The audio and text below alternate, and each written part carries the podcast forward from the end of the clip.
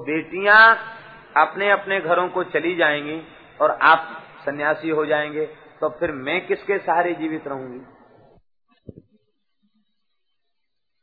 पिता रक्षत कौमारे, भरता रक्षत यौवने, जीवित स्थविरे पुत्राह न स्त्री स्वातंत्र मरहती।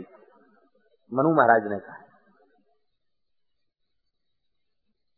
अनाश्रिता बनकर के नारी को जीवन का निर्वाह करना शास्त्र विरुद्ध है।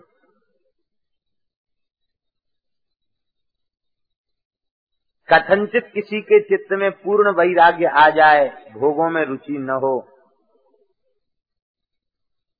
उचित तो यह है कि वो विवाह करे। कन्या है, वो विवाह करे। मान लो कथनचित कोई ऐसा प्रबल संस्कार है, विवाह नहीं करना चाहती है। तो उसका कर्तव्य है कि वह अपने पिता माता के संरक्षण में रह करके ही भजन करे। ग्रह त्याग कर देना, आश्रमों में जाकर रहने लग जाना और साधु जैसा भेष बना लेना, ये महिलाओं के लिए उचित नहीं है। उनके स्वयं के सदाचार के लिए घातक है, और जो जिस विरक्त के आश्रम में वे रहेंगी, उनके लिए भी घातक है। भले ही बात किसी को अनुचित लग रही हो, लेकिन ये अनुचित बात नहीं है सही बात है। सदाचार सुरक्षित इसी में होगा। अन्यथा सदाचार सुरक्षित नहीं रह सकता। इसलिए आज जो पद्धति चल गई है, बहकावे में आकर के तमाम युवतियाँ ग्रह त्याग कर रही हैं और आश्रमों में जाकर निवास कर रही हैं, ये अनुचित है, ये उचित नहीं। पूर्ण वैराग्य हो तो पिता माता के संरक्षण में रह करके भजन करे।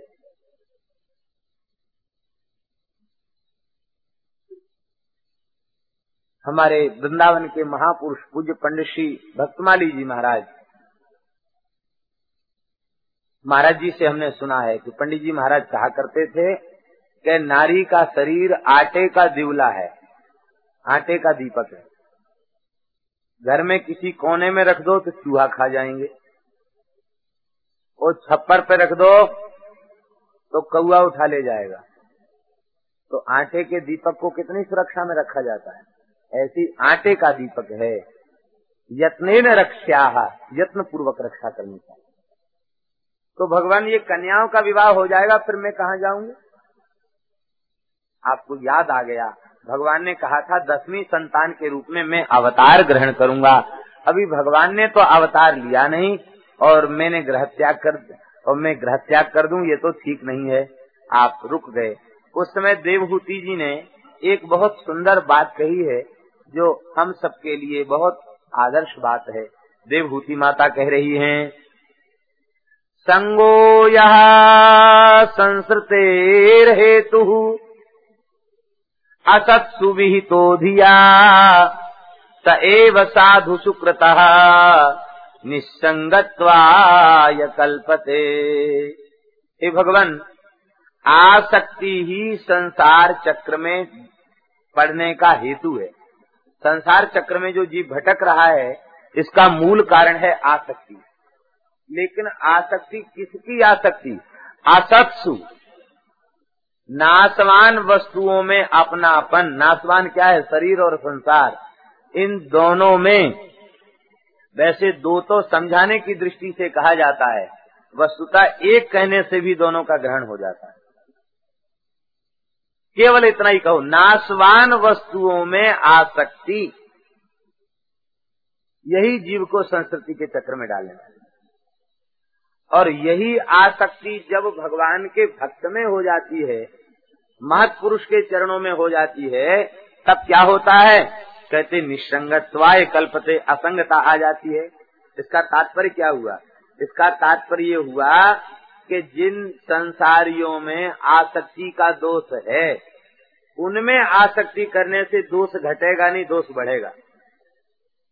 जिसके हृदय में आसक्ति का बीज है, आसक्ति है, उन लोगों का संग करोगे तो आसक्ति घटेगी, आसक्ति और बढ़ेगी। और जिन महात्माओं में आसक्ति समाप्त हो चुकी है, भोगों के प्रति, जगत के प्रति, ऐसे महात्माओं का संग करने पर भोगों के प्रति, जगत के प्रति अनासक्ति होगी और भगवान के चरणों में आसक्ति बढ़ेगी। इसलिए सत्पुरुषों का संग करना चाहिए। सत्पुरुषों का संग करने से निसंगत वाय कल्पते वो असंग हो जाता है।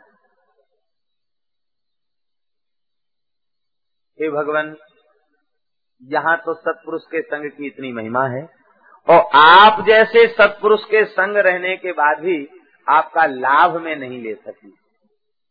सत्पुरुष का लाभ क्या है? सत्पुरुष के संग का लाभ है सत चर्चा सत्संग। यही सत्पुरुष की प्राप्ति का फल है।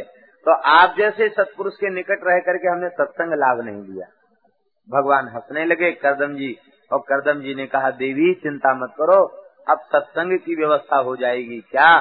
बोले, तुम्हारे गर्भ से भगवान अवतार लेंगे और वे तुम्हें सत्संग देंगे। तुम्हारे बेटा बन के आएँगे और तुम्हें दिव्य सत्संग प्रदान करेंगे। भगवान कपिल ने अवतार ग्रहण किया। बोलो, कपिल भगवान की। यह कपिलावतार सिद्धावतार है। सिद्धा नाम कपिलो मुनि। सिद्धों में कपिल मुनि भगवान के स्वरूप हैं। सिद्धा नाम कपिलो मुनि। सिद्धों में कपिल भगवान के स्वरूप है। ये श्री कपिल जी का अवतार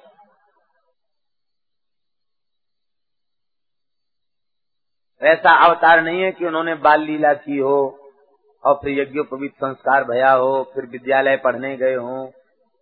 ये चरित्र कपिल भगवान का नहीं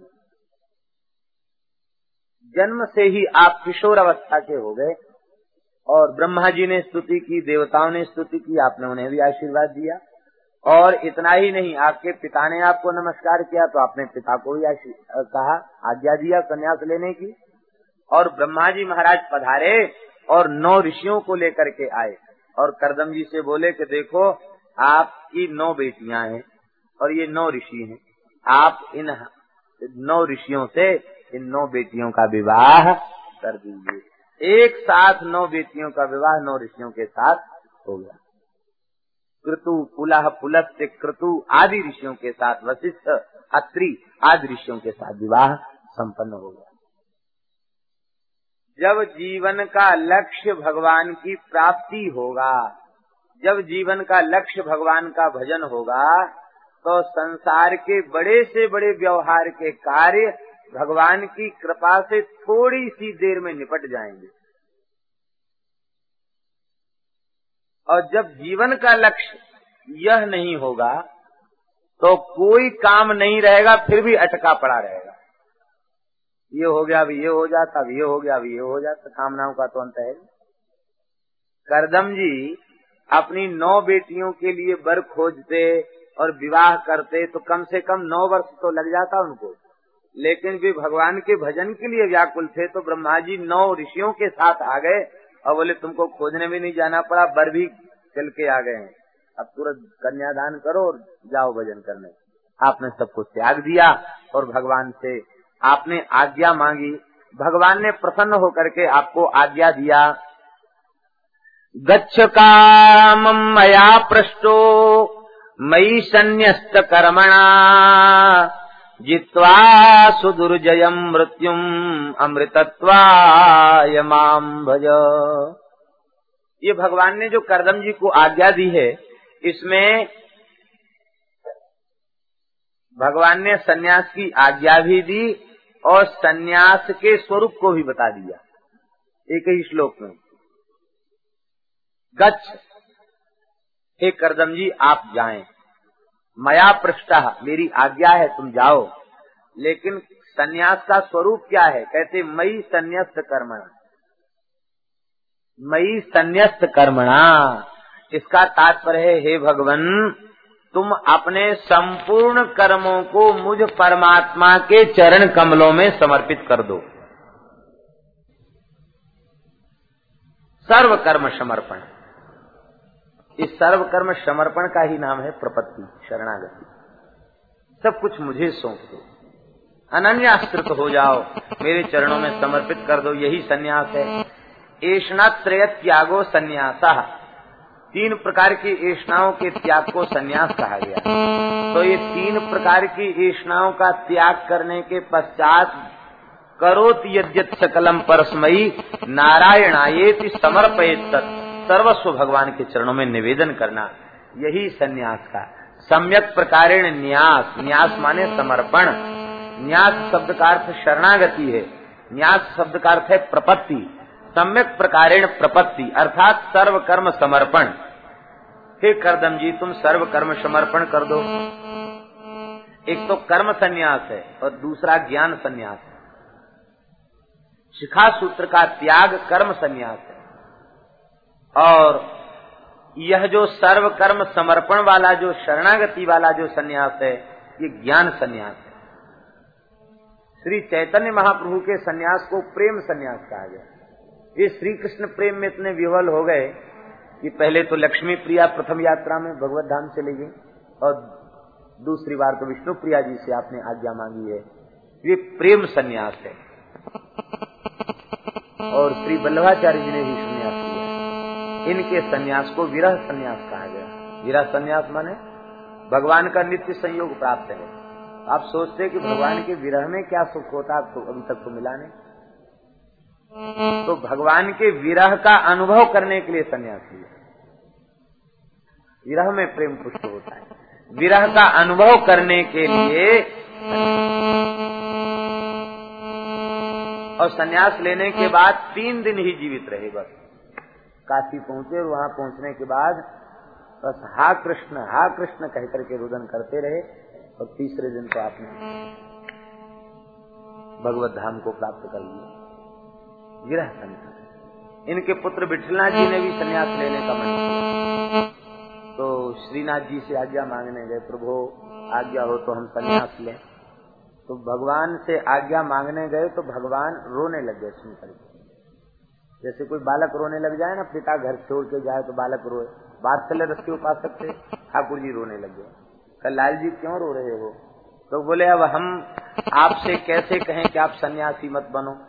बस इतनी प्रार्थना ज़रूर कर रहे हैं, मेरे शरीर से भी पोशाक उतार दो तो हमारे शरीर पर भी कासाय वस्त्र पहना दो। आप सन्यासी हो जाएँगे तो हम यहाँ रह के क्या करेंगे? हम भी आपके पीछे पीछे चलेंगे। इतना सुनते अब भगवान से लिपट के रोने लग गए।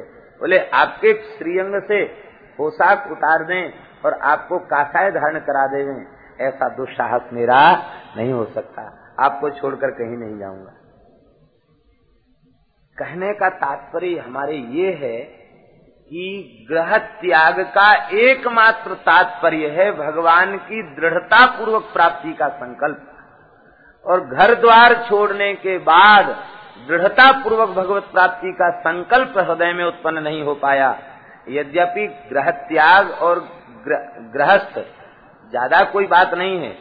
जीव मात्र का संकल्प यही होना चाहिए। लेकिन कथनचित जिन लोगों ने गृहस्थ आश्रम का त्याग कर दिया और त्याग करने के बाद भी भगवत प्राप्ति का संकल्प दृढ़ता पूर्वक उनके हृदय में नहीं आया और उसके लिए व्याकुलता उनके चित्त में नहीं आई तो ये तो बहुत बड़ा घाटा हुआ। संसार का सुख भी नहीं मिला, उससे भी वंचित रह गए और भगवान के सुख से भी वंचित रह गए। ये बहुत बड़ा घाटा ग्रह त्याग है ही इसलिए बस सर्व कर्म समर्पण पूर्वक भजन में लग जाए। तीव्र गति से एक दिन, दो दिन का अनुष्ठान नहीं, चार महीने, छह महीने, दस वर्ष और बारह वर्ष का अनुष्ठान नहीं। सारे जीवन को ही अनुष्ठान बना दे। देहम व पातेयम, कार्यम व साधेयम।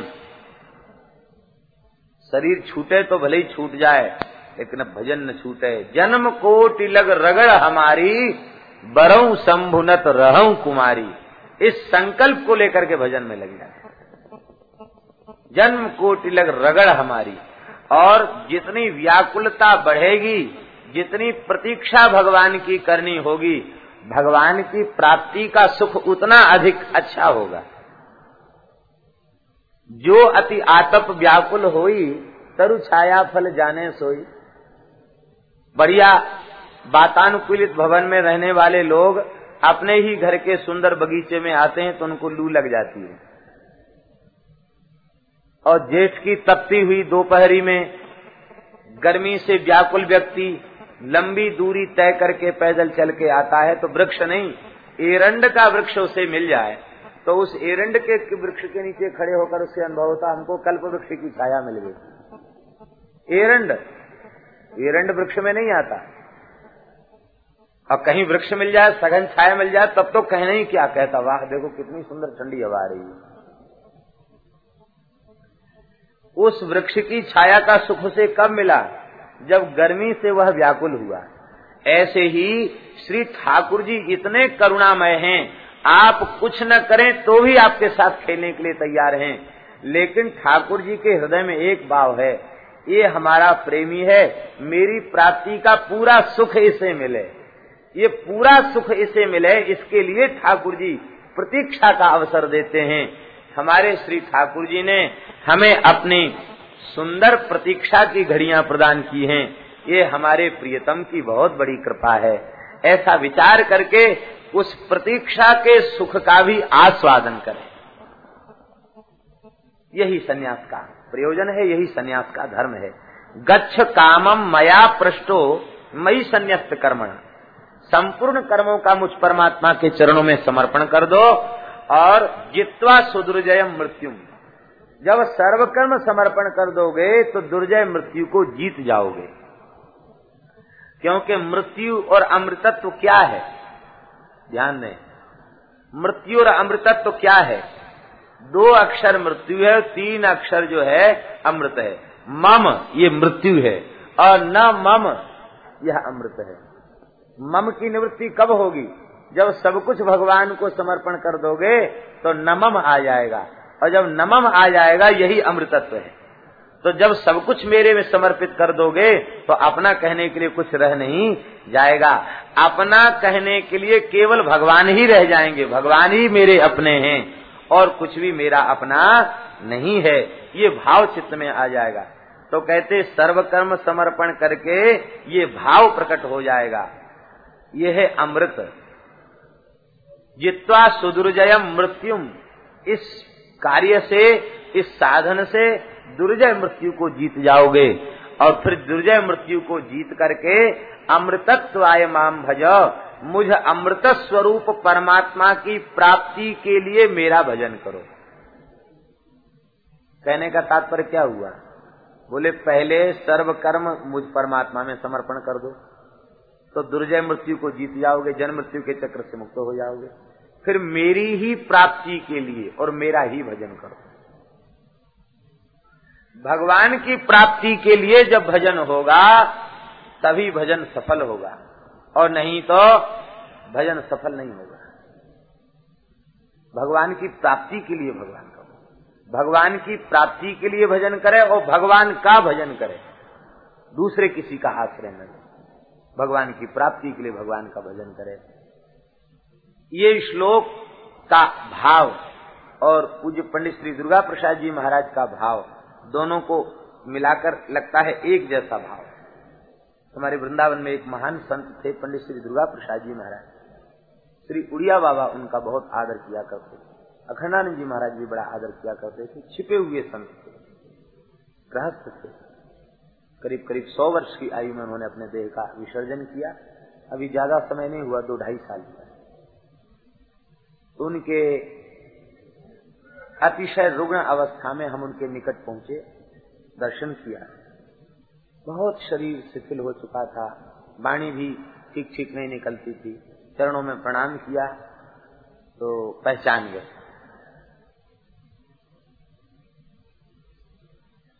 तो हमने पूछा कि महाराज जी, स्वास्थ्य कैसा है? अस्वस्थ थे, स्वास्थ्य कैसा है? तो इस संबंध में उन्होंने कोई उत्तर नहीं दिया। यही बोले, स्वामी जी, बात इतनी सी है, भजन के तीन सूत्र हैं। अंतिम क्षण में बोले, भजन के तीन सूत्र हैं क्या? कहते, भगवान के बनकर, भगवान के लिए, भगवान का भजन करो। बस तीन बात है, चौथी बात कोई है ही नहीं। फिर थोड़ी देर बाद हमने पूछा, महाराज, स्वास्थ्य कैसा है? तो कहते, बस जानने लायक बात तीन है। श्री कृष्ण के बनकर श्री कृष्ण के लिए श्री कृष्ण का भजन फिर हमने पूछा, महाराज जी, क्या सेवा करें? तो फिर इन्हीं का अर्थ फिर बताने लग गए थोड़ी देर बाद। बोले, देखो, जगत के बनकर भजन करोगे तो भजन का फल जगत में चला जाएगा। कैसे? संसार को अपना मान रहे हो, भजन कर रहे हो तो माला फेरोगे और इच्छा क्या होगी? बेटी के ऐसा हो जाए? बेटा कैसे हो जाए? नाती कैसे हो जाए? पोता कैसे हो जाए? तो भजन का फल तो भगवान में प्रेम होना चाहिए। अब संसार से संबंध बना हुआ है, वो भजन का फल संसार की हो जाएगा। इसलिए भगवान के बनकर श्री कृष्ण के बनकर, जगत के बनकर भजन मत करो, भगवान के बनकर भजन करो। दूसरा भगवान श्री कृष्ण के बनकर श्री कृष्ण के लिए। भजन भगवान के बन गए, और भगवान के लिए भगवान का भजन नहीं किया तो भी इधर उधर चला जाएगा भजन। इसलिए भगवान के बनकर भगवान की प्राप्ति के लिए। और तीसरी बात उन्होंने बताई कि भगवान का भजन करो। अन्य का आश्रय लोगे तो भी भटकने की संभावना है। इसलिए भगवान का सहारा लो, दूसरे का सहारा मत लो। तीन बार एक ही बात बताई। इसके बाद फिर हम नमस्कार करके चले आए। बाहर से लौट के आए तो पता चला कि उन्होंने शरीर शांत कर दिया। आज उनका संस्कार होने वाला है। दास को उनके संस्कार में सम्मिलित होने से पहले। तो एक तो एक संत की अंतिम बात, आखिरी बात, वो भगवान की बात से बिल्कुल मेल खाती है।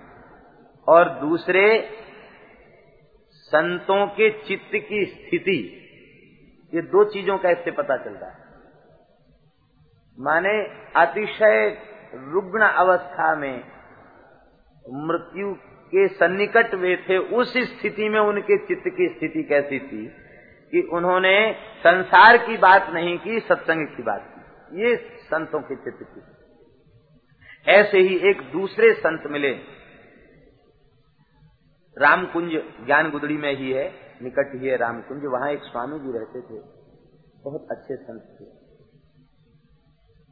श्री रामकुंज वाले स्वामी। कई संतों से हमने वृंदावन में सुना कि वे भगवत प्राप्त महापुरुष हैं। तो जब सुना तो जिज्ञासा हुई कि उनका दर्शन करने जाए, उनका दर्शन करने पहुँचे। शरीर पर सूजन थी, बैठे हुए थे। प्रसन्न। शरीर पर मृत्यु के लक्षण थे। लेकिन चेहरे पर कांति और प्रसन्नता थी। प्रणाम किया जाकर, बोले, महाराज जी, आप कैसे हैं? ठीक हैं? और क्या सेवा करें आपकी? तो कहते, अरे, महात्मा आए हो, सेवा क्या है? बस बात तो अब एक ही रह गई है, बाकी तो सब खत्म है। महाराज, कौन सी बात रह गई? तो बार बार कहते, कन्हैया, तुम्हें एक नज़र देखना है। जिधर तुम छिपे हो, उधर देखना है। अब किसी तरफ़ नहीं देखना। जिधर तुम छिपे हो, उधर देखना। पंद्रह मिनट तक यही कीर्तन करते रहे वो बार बार एक और संत थे साथ में, उन्होंने पूछा, महाराज, देखना है कन्हैया को, देखा नहीं अब तक? तो कहते हाँ खूब देखा है, पर देखने से मन थोड़ी बढ़ता है। कन्हैया, तुम्हें एक नज़र देखना है। बार बार यही कहते, खूब देखा है, पर देखने से मन थोड़ी भरता है। फिर वही गाते, कन्हैया, तुम्हें एक नज़र देखना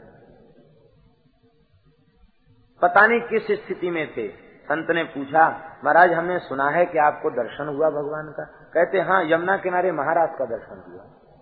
स्वीकार कर रहे यमुना किनारे महाराज का दर्शन हुआ। तीसरे दिन पता चला कि वो महात्मा का शरीर आ रहा था। हमने कहा किनका शरीर जा रहा? बोले, रामकुंज वाले स्वामी जी पधारे सारे जीवन फकड़ रहे। दूसरे के स्थान में कुटिया में रह गए। अपना उनका कुछ नहीं था। न कोई शिष्य था, न कोई भक्त था।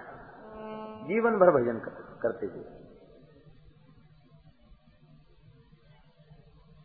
तो भगवान की प्राप्ति के लिए भगवान का, भगवान के बनकर, भगवान की प्राप्ति के लिए भगवान का भजन करो।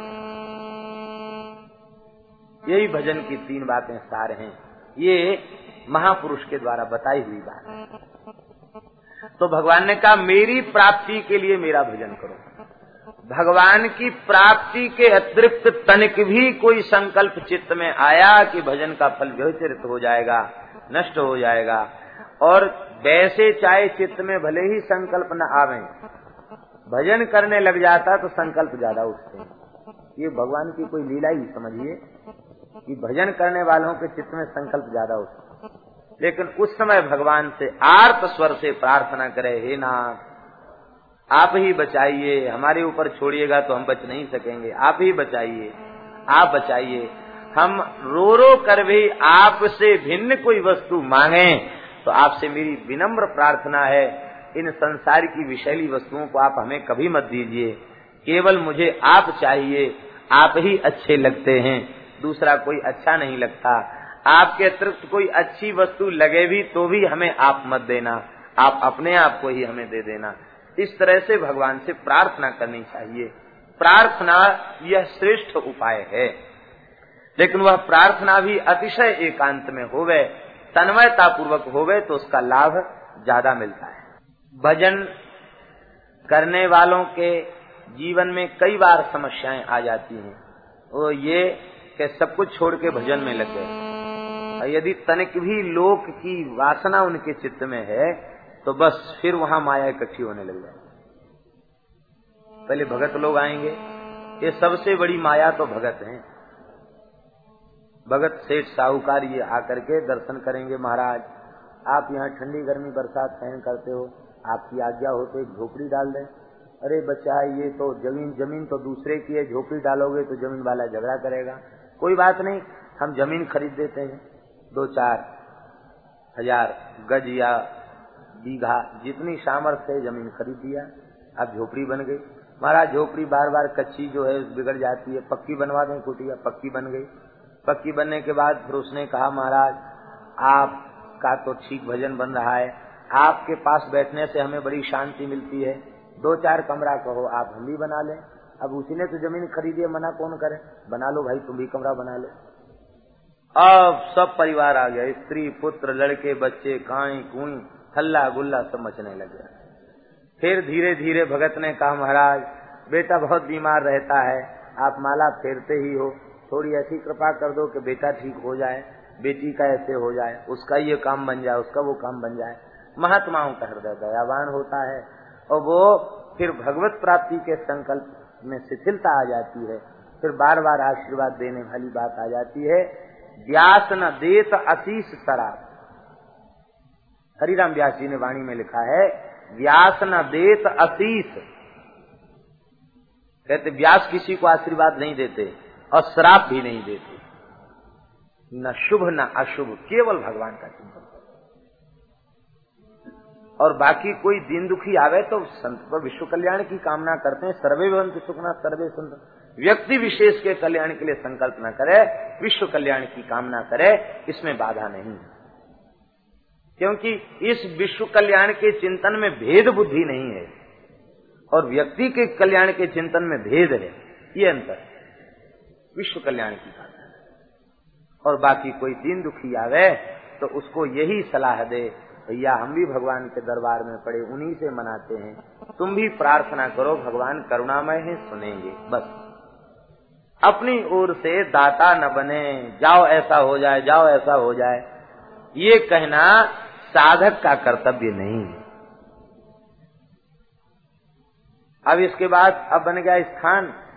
अब साधु आए उन्होंने कहा कि देखो खाली दुनिया की सेवा करता संतों के लिए कुछ नहीं बनाया है। संत निवास बन गया। बहुत लोग इकट्ठे हो गए। अब आश्रम बन गया तो अब वो जो निष्प्रियता है वो कहाँ तक सुरक्षित रह पाएगी? फिर बिजली का बिल है, टेलीफोन का बिल है, ये कौन चुकाने आएगा? उसके लिए धन की भी ज़रूरत पड़ेगी। तो वो सारी चीज़ें फिर लौट कर आ जाएँगी। तीनों स्नाव को छोड़ के भजन कर रहा था। तो लोकेशना आ जाएगी, वित्तेषणा आ जाएगी, और पुत्रेशना नहीं भी होगी तो शिष्येषणा आ जाएगी। तो भगवान की माया बहुत प्रचंड है, अति प्रचंड माया है।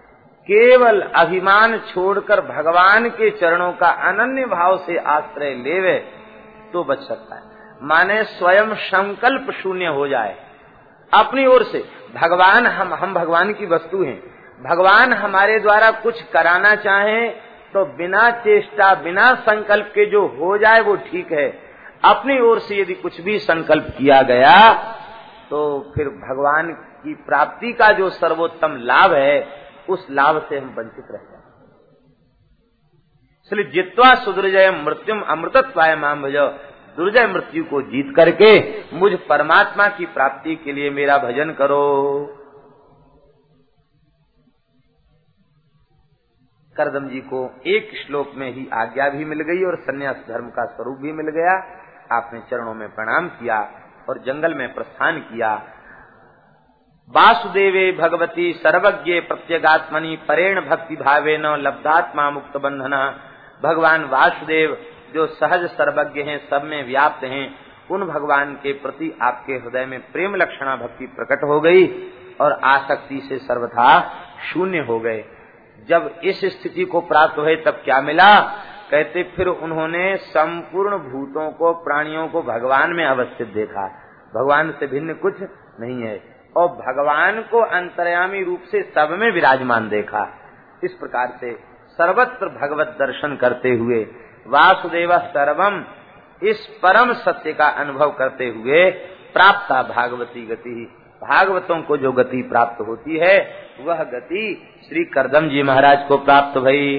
बोलो, श्री करदम जी महाराज की इसके बाद कुछ समय के पश्चात एक दिन की बात है। भगवान कपिल आश्रम में विराजमान हैं। देवहूति माता ने भगवान कपिल के चरणों में आकर नमस्कार किया। ब्रह्मा जी के वाक्यों का स्मरण करके और अपने पति करदम जी के वाक्यों का स्मरण करके श्री देवहूति माता ने भगवान से निवेदन किया, यह जो उपाख्यान है, इसे कपिलोपाख्यान कहते हैं।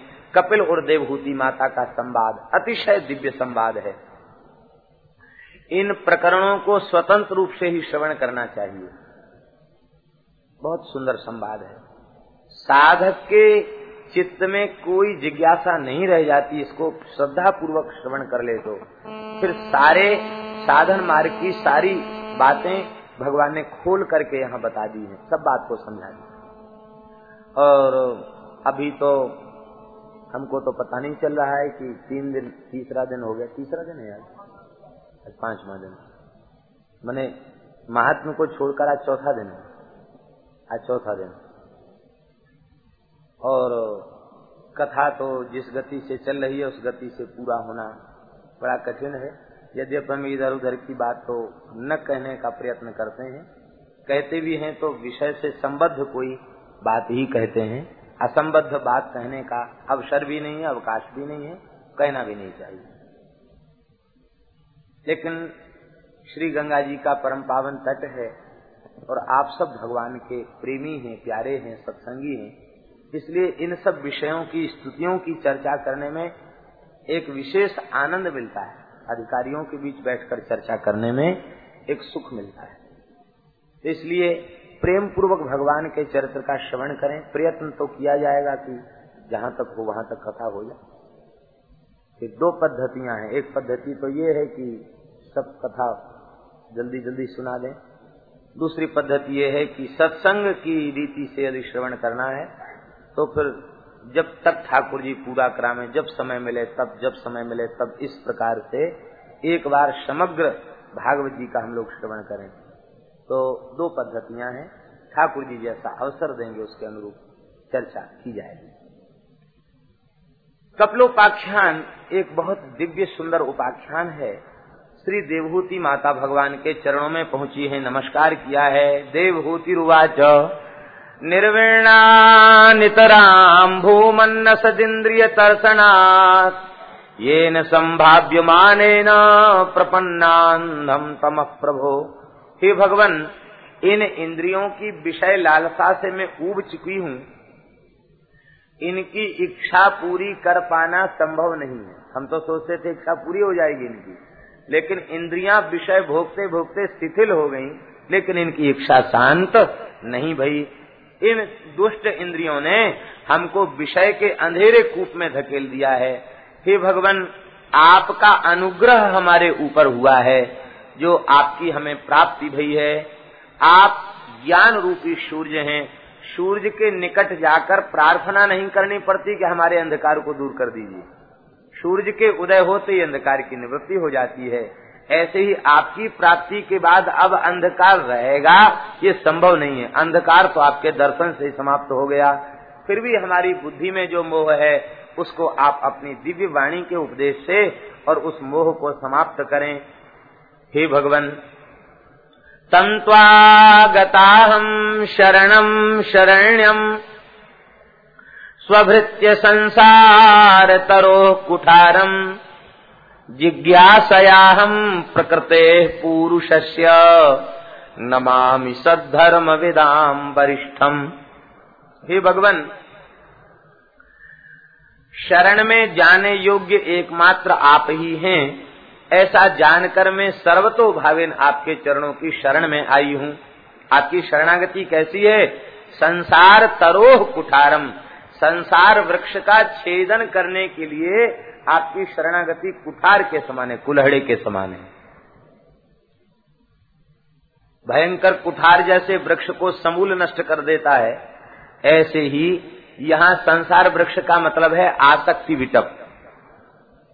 जगत में जो आसक्ति फैली हुई है, उसी को संसार वृक्ष कहा।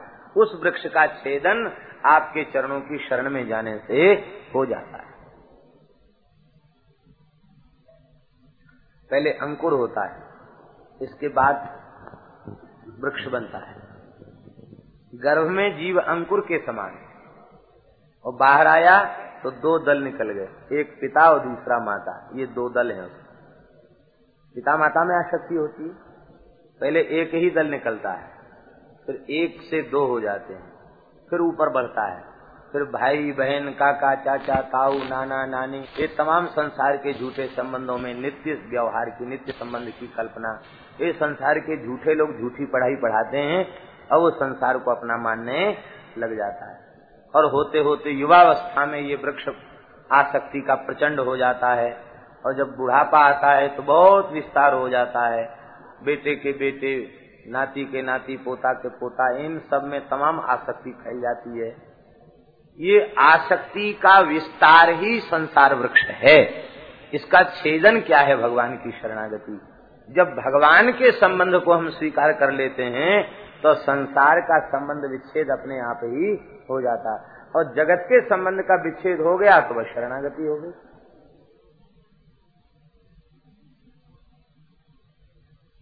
भगवान की शरण में जाने वाले व्यक्ति के सारे संबंध भगवान से ही हो जाते हैं। हे भगवान, आप कृपा करके प्रकृति और पुरुष का क्या स्वरूप है?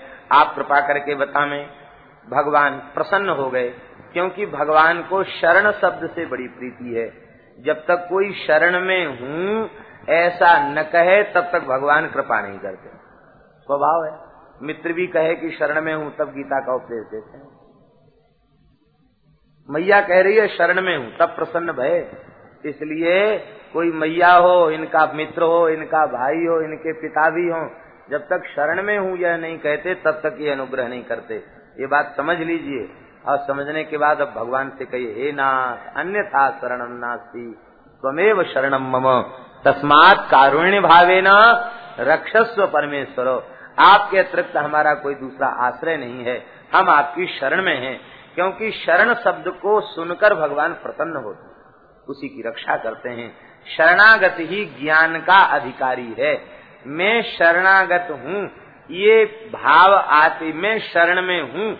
इस भाव के आते ही समस्त ज्ञान प्रकट हो जाता है। फिर कोई ज्ञान अधूरा रह नहीं जाता, सब कुछ भीतर प्रकट हो जाता है। क्योंकि ज्ञान को कहीं से लाना थोड़ा ही। है ज्ञान तो आत्मा में नित्य रूप से विराजमान है। जैसे माया का पर्दा हटा नहीं तो ज्ञान हो गया। ज्ञान को कहीं से लाना थोड़े ही है। ज्ञान तो नित्य है। आत्मा ज्ञान स्वरूप ही तो है। अविद्या की निवृत्ति हुई, ज्ञान हो गया। अविद्या की निवृत्ति भगवान की शरण में जाने से होती शरण में मामेव ये प्रपद्यंते माया मेताम तरंती माम एव मेरी ही शरण में जो आ जाते हैं, वे इस माया से पार चले जाते हैं। भगवान प्रसन्न होकर भगवान कहते कि देखो माता जी सबसे पहले कल्याण का स्वरूप समझो। कल्याण का स्वरूप क्या है? हम लोग परस्पर बातचीत में कहते हैं, कल्याण, महाराज, कल्याण कैसे हो? कोई कहता, जाओ, तुम्हारा कल्याण हो जाए। तो कल्याण शब्द का अर्थ तो समझे पहले, कल्याण होता किस, किसे? किसका है? और कल्याण कहते किसे? भगवान कल्याण शब्द की परिभाषा बता रहे हैं। अत्यंतो यत्र दुख से च सुख से च तदेव कल्याणम। जिस स्थिति में पहुँचने के बाद सुख की निवृत्ति हो जाए और दुख की भी निवृत्ति हो जाए, उस अवस्था का नाम, उस स्थिति का नाम है कल्याण। न दुख रह जाए और न सुख रह जाए। दोनों समाप्त हो जाए, उस स्थिति का नाम है आनंद, कल्याण। उसी को आनंद कहते हैं, उसी को कल्याण कहते हैं। माने उस स्थिति में पहुँचने के बाद फिर परिवर्तन नहीं। बंधन और मोक्ष का क्या स्वरूप है? बोले, चित्त का मुझमें आसक्त हो जाना मोक्ष है। और चित्त का भोगों में आसक्त हो जाना बंधन है। चेता खलवस्य बंधाय मुक्त चात्मनोमतम गुणेश सक्तम बंधाय और तम्बा पुंस मुक्त जब यह चित्त गुणों में आसक्त हो जाता है तो बंधन होता है। और जब यह चित्त कुंसी मुझ परमात्मा में आसक्त हो जाता है तो मुक्त मोक्ष हो जाता है। चित्त का स्वतंत्र कोई आकार नहीं। ये जिसका चिंतन करता है तदा काराकारित हो जाता है। विषय का चिंतन करते करते विषयाकार, जगत का चिंतन करते करते जगदाकार, इसी प्रकार से भगवान का चिंतन करते करते चित्त भगवदाकार हो जाता है। तो चित्त का विषयाकार, जगदाकार होना बंधन है और चित्त का भगवदाकार होना मोक्ष है। आकार में कब परिणित होगा? ध्यान दें, ध्यान से सुनेंगे तो बात बढ़िया लगेगी। आकार के रूप में परिणति कब होती है? सांचे में ढालने के बाद आकार होता है। सांचे में वस्तु कब ढलती है? जब वह पिघल जाती है, तब ढलती है। तो ऐसे ही यह, जब यह चित्त भगवान के ध्यान करते करते नाम जपते जपते कथा सुनते सुनते पिघल जाएगा और पिघल जाएगा तो इसके जो दोष हैं चित्त की, ये बाहर हो जाएँगे। कैसे? बोले, प्रेम भगति जल बिन रघुराई, अभयंतर मल कबहू की जाई। ये सब नेत्र मार्ग से सारा कचरा बाहर हो जाएगा। और जब कचरा बाहर हो जाएगा तो चित्त शुद्ध शुद्ध चित्त बचेगा। तो श्री ठाकुर जी की छवि रूप सांचे में ये चित्त ढल जाएगा। और जब भगवान की छवि रूप चित्त में ढल जाएगा, सांचे में ढल जाएगा, तब जित देखो तित श्याम मई है। ब्रज गोपी जहाँ देखती है, उसे वहीं श्याम सुंदर दिखाई पड़ते हैं। तो सर्वत्र भगवत दृष्टि प्राप्त हो जाए, यही मोक्ष है। और जगत की दृष्टि बनी रहे, यही बंधन है। चित्त की वृत्ति का जगदाकार होना बंधन और भगवदाकार होना मोक्ष है। इसलिए इस चित्त के द्वारा भगवान का ही निरंतर चिंतन करना चाहिए भगवान में चित्त कैसे लगेगा? जब तक हम भगवान के संबंध में जानेंगे नहीं, तब तक उनमें चित्त कैसे लगेगा? भगवान के संबंध में जानकारी कैसे मिलेगी? भगवान की कथा सुनने से भगवान का चरित्र बार बार सुनेंगे तो भगवत संबंध की जानकारी होगी। भगवान के दिव्य गुणों का, स्वभाव प्रभाव का बोध होगा और सहज ही भगवान में चित्त लगने लग जाए माता जी ने कहा, बात तो सही है, लेकिन चित्त है मलिन। और मलिन चित्त भोगों में ज़्यादा लगता, भगवान में कम लगता। चित्त की मलिनता का बीज क्या है? बहुत सुंदर प्रश्न है। चित्त की मलिनता का बीज क्या है? भगवान उत्तर दे रहे हैं। बोले, चित्त की मलिनता का बीज है अहम ममाभिमानोत्थई काम लोभादि भिर्मलई वीतम यदा मनस शुद्धम अदुखम असुखम समम। अहम और मम इन दो, ये दो बीज हैं चित्त को मलिन करने वाले। सारे विकार इन दो बीजों से उत्पन्न हुए, अहम और मम को और उन विकारों में चित्त को मलिन किया है। तो विकारों को जब तक नष्ट करोगे तो नष्ट होने के बाद भी वे नष्ट नहीं होंगे। और बीज का नष्ट कर दोगे तो विकार अपने आप में न रहेगी, जड़ न होगा वृक्ष, न होगे बीज और न होगी सृष्टि। तो पहले बीज को ही समाप्त करना चाहिए। बीज क्या है? चित्त को मलिन बनाने वाले बीज हैं अहम और मम। मैं और मेरा। इसी ने चित्त को मलिन बनाया है। तो अहम और मम, ये दोनों जब चित्त से चले जाते हैं तो काम लोभादि चित्त के जो मल हैं, वे समाप्त हो जाते हैं। और जब ये समाप्त हो जाते हैं, तब बीतम यदा मन, जब इनसे रहित मन हो जाता है तो अदुखम असुखम समम। न तो दुख रह जाता है और न सुख रह जाता है। तो सुख और दुख इन दोनों से विलक्षण जो नित्य स्थिति है, उस नित्य स्थिति का ही नाम है आनंद। और वह आनंद परमात्मा से भिन्न नहीं है। आनंद माने भगवान और भगवान माने आनंद। आनंदम ब्रह्मणो विद्वान न विभेति कुतश्चन। वो आनंद ही ब्रह्म का परमात्मा का स्वरूप है। तब ये बात हम लोगों की समझ में आ गई कि चित्त भगवान में इसलिए नहीं लगता कि चित्त मलिन है और चित्त की मलिनता के बीज हैं अहम और मम। तो अब सबका सार ये है कि अहम और मम को शुद्ध करो। तो अहम और मम को कैसे शुद्ध किया जाए? इसका कोई उपाय है? इसके दो उपाय हैं। एक उपाय है पूर्ण ज्ञान और दूसरा उपाय है पूर्ण प्रेम, भगवान की भक्ति। ये दूसरा उपाय ज्ञान वाला उपाय तो ये है, विस्तार से कहने का अवसर नहीं है। केवल सारांश में इतना ही समझें कि ज्ञान वाला उपाय ये है कि अहम पद वाच्य देह इंद्रिय आदि से विलक्षण आत्मा है। अहमर्थ क्या है? अहमर्थ माने आत्मा, जो देह इंद्रिय आदि से सर्वथा विलक्षण है, आत्मचेतन। और वह आत्मचेतन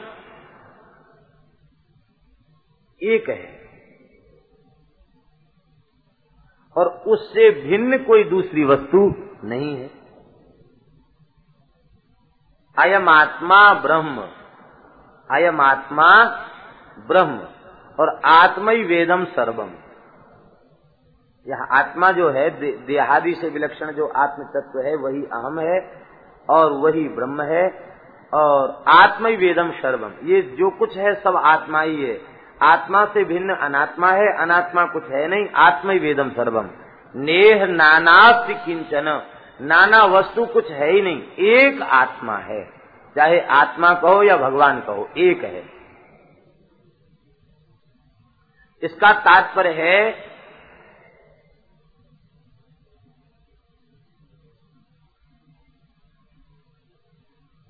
अपने अस्तित्व का बोध होते ही मम की निवृत्ति हो जाती है।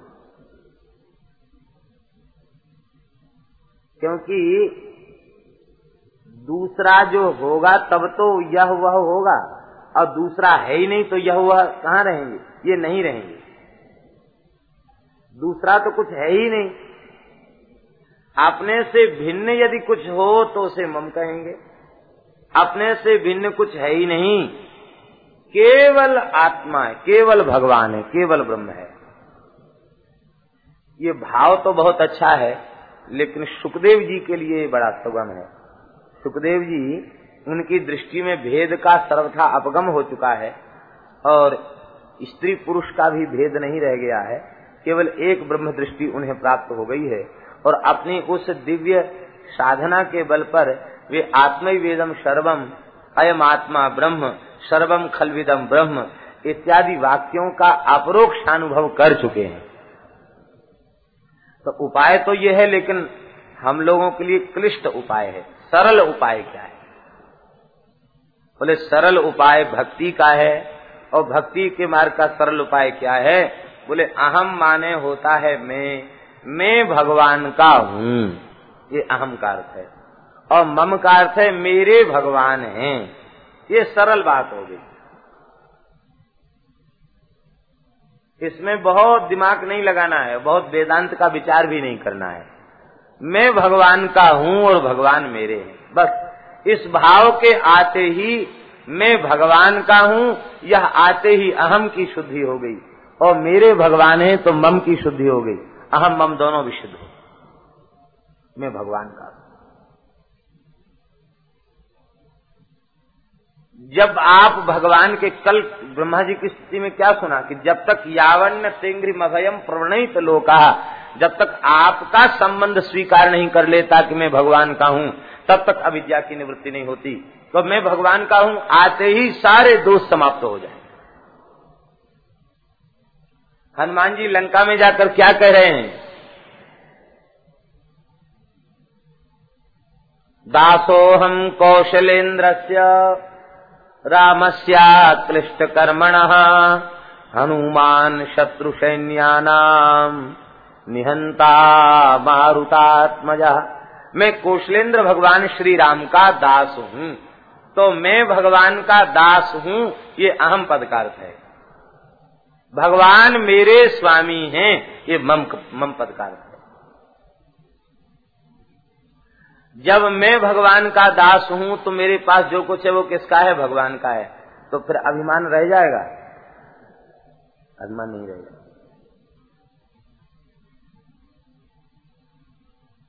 मैं भगवान का दास हूँ, इस भाव के जगते ही जो अविद्या जनित अभिमान है, अविद्या को उत्पन्न करने वाले अभिमान है, वे अभिमान समाप्त हो जाते यह अभिमान जाए जन भोरे मैं सेवक रघुपति पति मोरे। मैं भगवान का सेवक हूँ और भगवान मेरे स्वामी। कोई छोटा मोटा काम कर दे तो उसको बड़ा वो होता, हमने ये काम कर दिया, वो काम कर दिया। या तो अपने मुँह से कहता, न किसी से कहवाता है। लेकिन हनुमान जी इतना बड़ा काम करके आए, उनको तनिक वे भी नहीं। पवन तनय के चरित सुहाये जामवंत रघुपति ही सुनाए। हनुमान जी ने तो कुछ खा भी नहीं। जामवंत जी ने कहा, राम जी को इच्छा भाई, हनुमान जी, हम तो आपके मुख से सुनना चाहते हैं, आप क्या क्या काम करके आए हैं? हनुमान जी हाथ जोड़कर बोले, भगवन, नाभि सिंधु, हाटकपुर जारा, निश्चर गण बधी विपिन उजारा। सूत्र में सबको कह दिया। लेकिन सो सब तब प्रताप रघुराई। नाथ न कछु मोरी प्रभुताई। मैं दास हूँ, इस भाव के आते ही नाथ न कछु मोर प्रभुताई। ये अभिमान शून्य स्थिति आ जाएगी और देखिए, अभिमान बड़ा सूक्ष्म है। कितना सूक्ष्म है अभिमान? हमने गुरुजनों से एक कथा सुनी। एक बार गुरु गोरखनाथ और मत्स्येंद्र जा रहे थे। मत्स्येंद्र जी गुरु हैं और गोरखनाथ जी शिष्य हैं। तो मत्स्येंद्र जी ने गोरखनाथ जी के मस्तक में ठोकर मारी। जैसी ठोकर मारी, आप कुछ नहीं बोले। फिर दोबारा ठोकर मारी, फिर तीसरी बार ठोकर मारी। तो आपने मुस्कुराकर हाथ जोड़कर कहा, गुरुदेव, जिसे ठोक बजाकर देख रहे हैं, वह नहीं है। इसका मतलब सिद्ध गुरु के सिद्ध चेला आप ठोक कर देख रहे हैं कि अभिमान है कि नहीं। तो अब आपकी कृपा से अभिमान नष्ट हो गया, अभिमान नहीं है। आप जिसे ठोक बजाकर देख रहे हैं, वह नहीं है। तो मत्स्येंद्रनाथ जी ने कहा, ये तो ठीक है कि वह नहीं है, लेकिन वह नहीं है, यह तो है। अभिमान नहीं है, ये बात तो ठीक है, लेकिन अभिमान नहीं है, इस बात का अभिमान तो है। इतना सूक्ष्म है, बता। मेरे भीतर अभिमान नहीं है, ये भाव भी अभिमान है। ये तो बड़ा अभिमान है। जब मैं था, तब हरि नहीं, अब हरि है, मैं ना है। कबीरा मन निर्मल भया, जैसे गंगा नीर।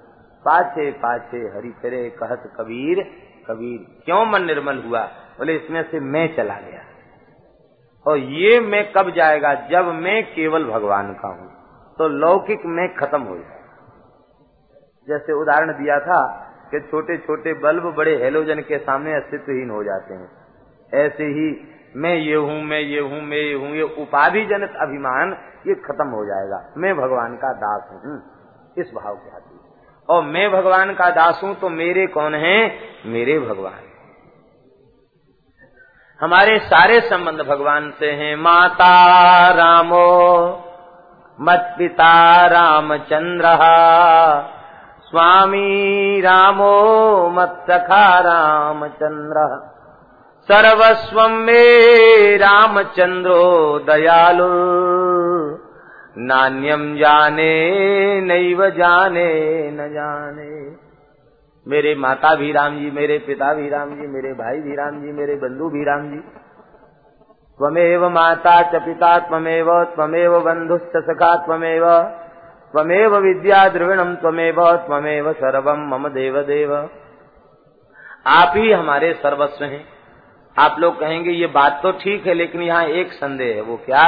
हम भगवान के सामने कहते, त्वमेव माता च पिता त्वमेव। माता राम मत पिता रामचंद्र। ये तो भगवान के सामने कहते हैं। लेकिन भाव हमारा बना रहता कि ये माता है, ये मेरे पिता हैं, ये मेरे भाई हैं। भगवान के प्रति वो भाव नहीं बन पाता। तो फिर क्या इसका कारण क्या है? तब हम क्या करें? तो देखिए, विचार करें। विचार ये करना है कि जिसे हम पिता कह रहे हैं अथवा माता कह रहे हैं, वो है कौन? पिता माने हाड़ मास का शरीर, माता माने माता का शरीर। यदि पिता माने पिता का शरीर है तो मरने के बाद बेटा संस्कार क्यों करता है?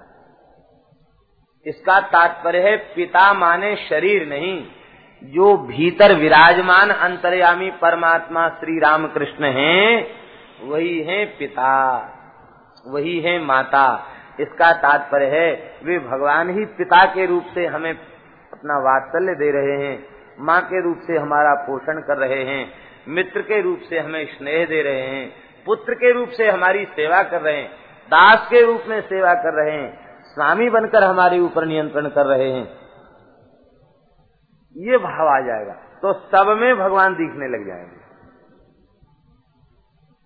और कहाँ तक कहें? शत्रु के रूप में भी भगवान ही।